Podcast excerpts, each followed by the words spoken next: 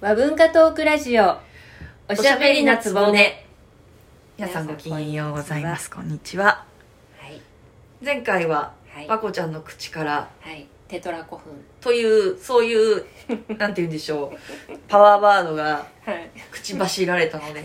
それに触発されたかのように今回は、えー、古墳に興奮してみたいと思いますねだからはい すいませんだからはいいやしかしねこれさっきも話したんですがうんあのこれは割と界隈では有名なスローガンなんですよね、うんうん古墳に興奮おっしゃってまししたたね い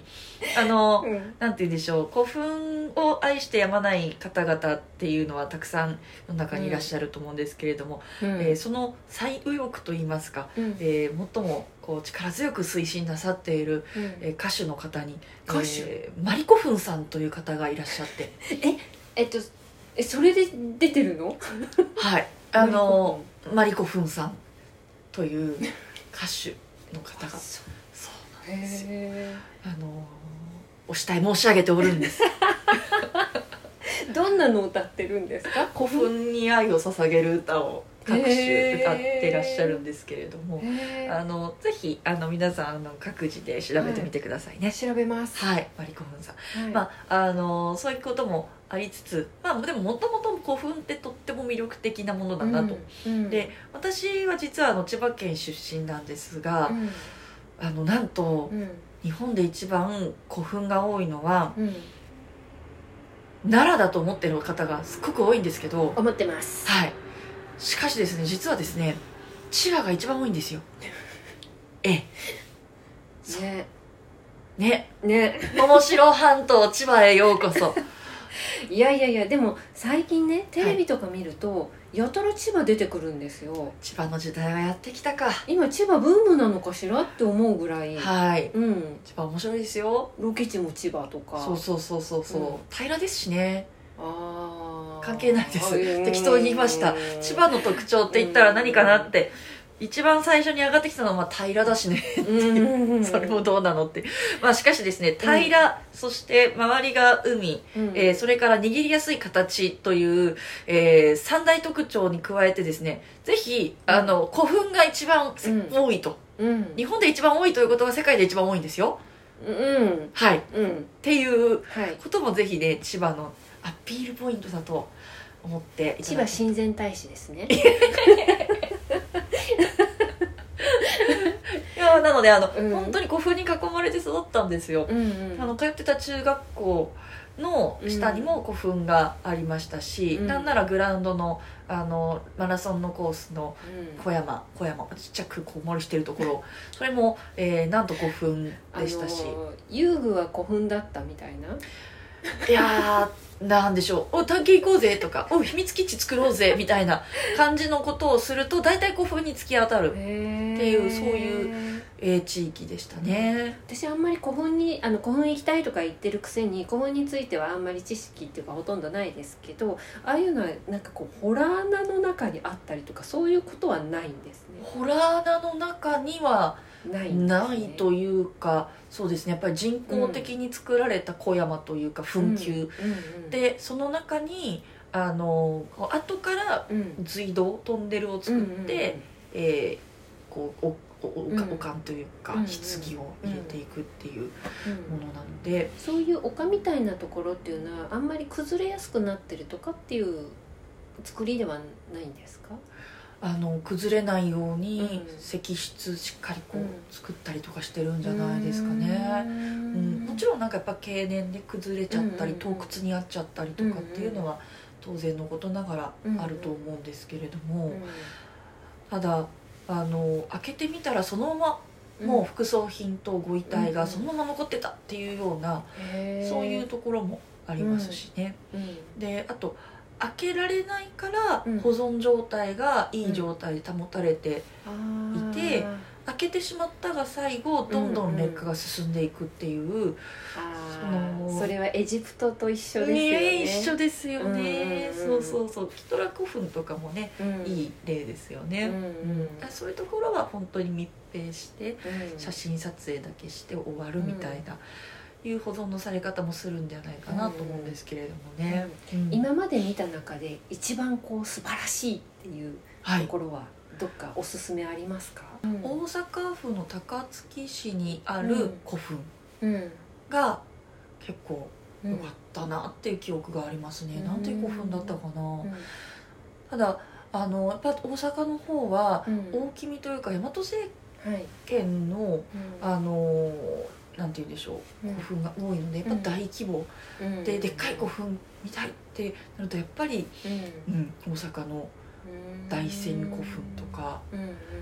なんか熱くたぐる人もいるいるんじゃないですかね。うんなるほど、ん、へーなんかでも私もともと古墳から入ったっていうより副葬品のうん勾玉から入ってるので、おうな埋まってた方のものにちょっとこうんううん興味があったりしますよね。マガタマ好きです今つけてるこれも、はい実はこの間あすごい諏勾玉い訪っぱい大社さんで買ったすごーいでもこれねクワクワクワかなんかの形になってるとこかっれてはあの長寿型古墳あ長寿はい、うんあの長寿型勾玉ですねうんなんかあのこうヘッドの形に特徴があってそうそうそう切れ込みが入っている、うんうん、私ななんだろうって思ってあの普通のマガタマのねはい形と違うからって思ったんねですけど、えこの形もまた不思議ですよね、これ横に倒すとこれとかにギザギザがあるから怪獣みたいに見えるのも可愛いですよねそうそうそうそう、うん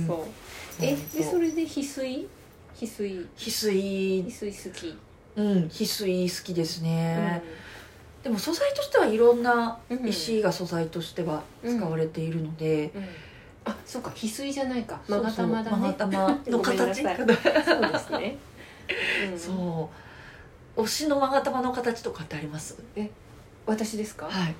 いやあの出雲さんに行くとはい勾玉があるので、はいあそこで大変ご立派なええ勾玉をいろいろ見たんですけど、はいい、やいや玉作りのおね里ですもんね、うん、お値段もそれなりに借金っていう感じですうよん、ね、うねんえねなんか頭って可愛い形してますよねそうだから私もそこでちょっと一目惚れだったこのちっちゃいマガタマちゃんの、可愛いですね、いいですねなんかねこ子供がついてるみたいな感じでうんうんちょっとあのパンダの赤ちゃんみたいなああ確かに あの今拝見させていただいてるのがピンク色なんですよそうそうあの肌色って肌色って言ったらいけないですねあのお肉色はい、はい、生まれたてのパンダの赤ちゃんっていそううそうそうそ言われてみたら確かにそんな感じ、うですよ面白いですねなんか、はいそう生命を彷彿とさせる形をしてるんですよねマガタマって、で日本にしかない形うんで、あの大量にあの本当に古いものだと縄文時代くらいから出てるらしいのうで、んうんだからこうやっぱりこう日本に独特な宝飾品っていう、うんまたそれが魅力的ですよね、なんかねなんであんな形になったのかそう私もそれが知りたいです、うんあのよく陰陽のあれで勾玉の形じゃないですかはいはいはいはいそうですねねどっちをとってもだうんからねねうなんかいろいろな説があるらしくてやっぱりその引用のうん形のね元っていう説もありつつうんあと恐ろしいところだとうん胎児の形まさにまさパにンダ ねパンダの大そうそうそうそうそうあのなんて言うんでしょうかこうお腹の中うにんこうまたちょっとこう人の形になる前のうんうんうんまだあの尻尾があるレベルの段階のうん胎児のうん形うんだっていうあ見たんか開けてみたんかっていうこう震えてしまうような説もうんうんうんありつつ、うんちょっとね雄略天皇のね、うん伝説とかもこう思い出しちゃうくらいの恐ろしい、説もありつつうんでも最近有力なのは、うんあの獣の牙の形もともと、はその獣の牙をうんアクセサリーとしてうん使っていたところから始まっていて、うん徐々にその形が形式化して残ってったものが、勾玉のあの何とも言えない形うんうんなのではないかといううん説が有力らしくって。なるほどでもロマンを追い求めると前者の方に偏るようなねなんかそう気いうも気もしますよね。うんうん、まあいずれにしてもね魅力的な形ですよそうですねね。何かこう持ってたりしますか勾玉っあ、マガタマ、て、あのマガタマ私なんかそのうんあの逆に恐れ多くて手を出せないみたいなうん、とここんなろがフラフラつけたこんな私みたいにフラフラつけてるもんじゃないすい ません否定はしないんですよ素敵なんですけ どなんかあのなんでしょうあの恐れ多くて私の場合ちょっと近寄れない近寄りがたいあー存在っていうのがありますねなるほどうね、んそう恐れ多いんだ恐れ多いなっていう感じはありますよねうんうんそうそうそうだからなんかこ本当にあこれはっていう方に出会えたら、う、うん、どうぞうちへと思うんですけれども、うんうんなかなか巡り合えないんですよね、でも大体勾玉のポピュラーな形ってこういう、ね、そうそうそうおたまじゃくしじゃない玉ですじけゃどくしみたいなピンってしてパるンダの体重みたいなもうそれになってしまう でも形違いの勾玉ってまああーギザギザもありましたけど、はいなんかユニークなの見たこと あありますありりますえっとます、うん小持まがたまっていうのがあるんですえっと、はいどんな、えっとなんて言ったらいいんでしょうあの,、ま、あのベースはまがたまなんですけど、うまがたまのうんあのーこう随所にうんちっちゃいまがたまがいっぱいついていて、うんなんて言うんでしょうねあの勾玉のベースをこう、うん元にはしてるんですけれども、うん横倒ししたステステゴサウルスみたいな感じの形の、ううんん、なんていうまろやかなうん餃子みたいな形のやつがあるんですね、勾玉から勾玉が生えてるようなそうそうそうそうそうそんうな感じそんな感じです突起みたいに突起みたいにななってるやつつですはいはいはいステゴサウルスス、テゴサ ウルスはいすいませんなるほどね例えがちょっとね、うんあれで申し訳ないんですけれどもでもこうかずさちゃんこうビジュアル的にこの辺に一個あってもおかしくなさそうなあ のこのね帯留めのところとあか、ね、あそうですね、うなんかね新興宗教の 教祖さんじゃらん、期待を裏切らなくへえそうそういうのもなんでそんな形のものが生まれちゃったのか不思議ですよね、うんやっぱりなんかそのあのさすが副葬品だなって思うところは、あの遺体を乗せる枕にうん、うん、生えてるやつもあるんですよ、え変ですよえね枕って素材何なんですかあ石石でできてあ石るあのうんこう頭を固定するための石枕があるんですけれども、そこその装飾としてうんニョキニョキ生えてる んですよキ勾ノ玉コでがすかキノコのよう にまさにまさにえあのその石をベースに彫られてるのではなくなんかあの、うん同じ多分素材なんですよ同じ素材なんですけども、なんかこう別パーツとして作られていてこううん穴にプスプス刺してうん装飾してるっていう類のものなんですけれども、えそれちょっと後で見せてくださいはいわかりましたはいはいいやだからなんか本当に昔の人は勾玉っていうのを、こう大事なものとして取り扱ってきたのだなっていうのがよくわかるなと思いますうんあのもう終わってしまったかもしれないのですがうん実はあの大勾玉展という展覧 会がはい近頃開催されておりまして入館できたんですかああ入館してまいりました はい何ですかそれはあの足止めを食らうとかいやダメですよみたいそなうじゃなくて恐れ多く てあ入れないのあのかそれ多いなって思いながらはいあの拝観してまいなりましたけれども、うんあの東京都で一番古いうん古墳が、うん大田区田園調布にある蓬莱山古墳っていうえあの古墳なんです田ね園調布様にあるんですそかうなんです田園調布様にあってですねへえそこがあの発掘されて70周年記念だとかなんですって今年が、そんな記念があるんだわっていうのうんもまあまず驚きだったんですけど、うんうんまあ、それを記念して大勾玉展ということで日本全国から勾玉を大集結させた展覧会がへえありまして見てきたんですけれども、はいまあ本当にいろんな勾玉いろんな種類いろんな素材うんはいうんであと勾玉を使った変わった神事まで、うんあのビデオで流してくれてたりとかしていて、うん面白かったですね、こう大きいものから小さいものまで、うんあんなに見ることができて私いいんだろうかって思いながら、一番大きくってどれぐらいなんですか、うん、本当にうんのはいはい、 45センチぐらいですかね、これ4 5センチこれ1 0センチそんな大きくなかったようには 思います4 5大センチうーんきいなって思いながうら、んでちっちゃいのは本当に小粒本当にもう3ミリぐらいのうんう大んきさ、で粒々いろいろあって、うん可愛いなって思いながらうんはいまあでもいつも思いますけど面白いの見つけてきますよねいやー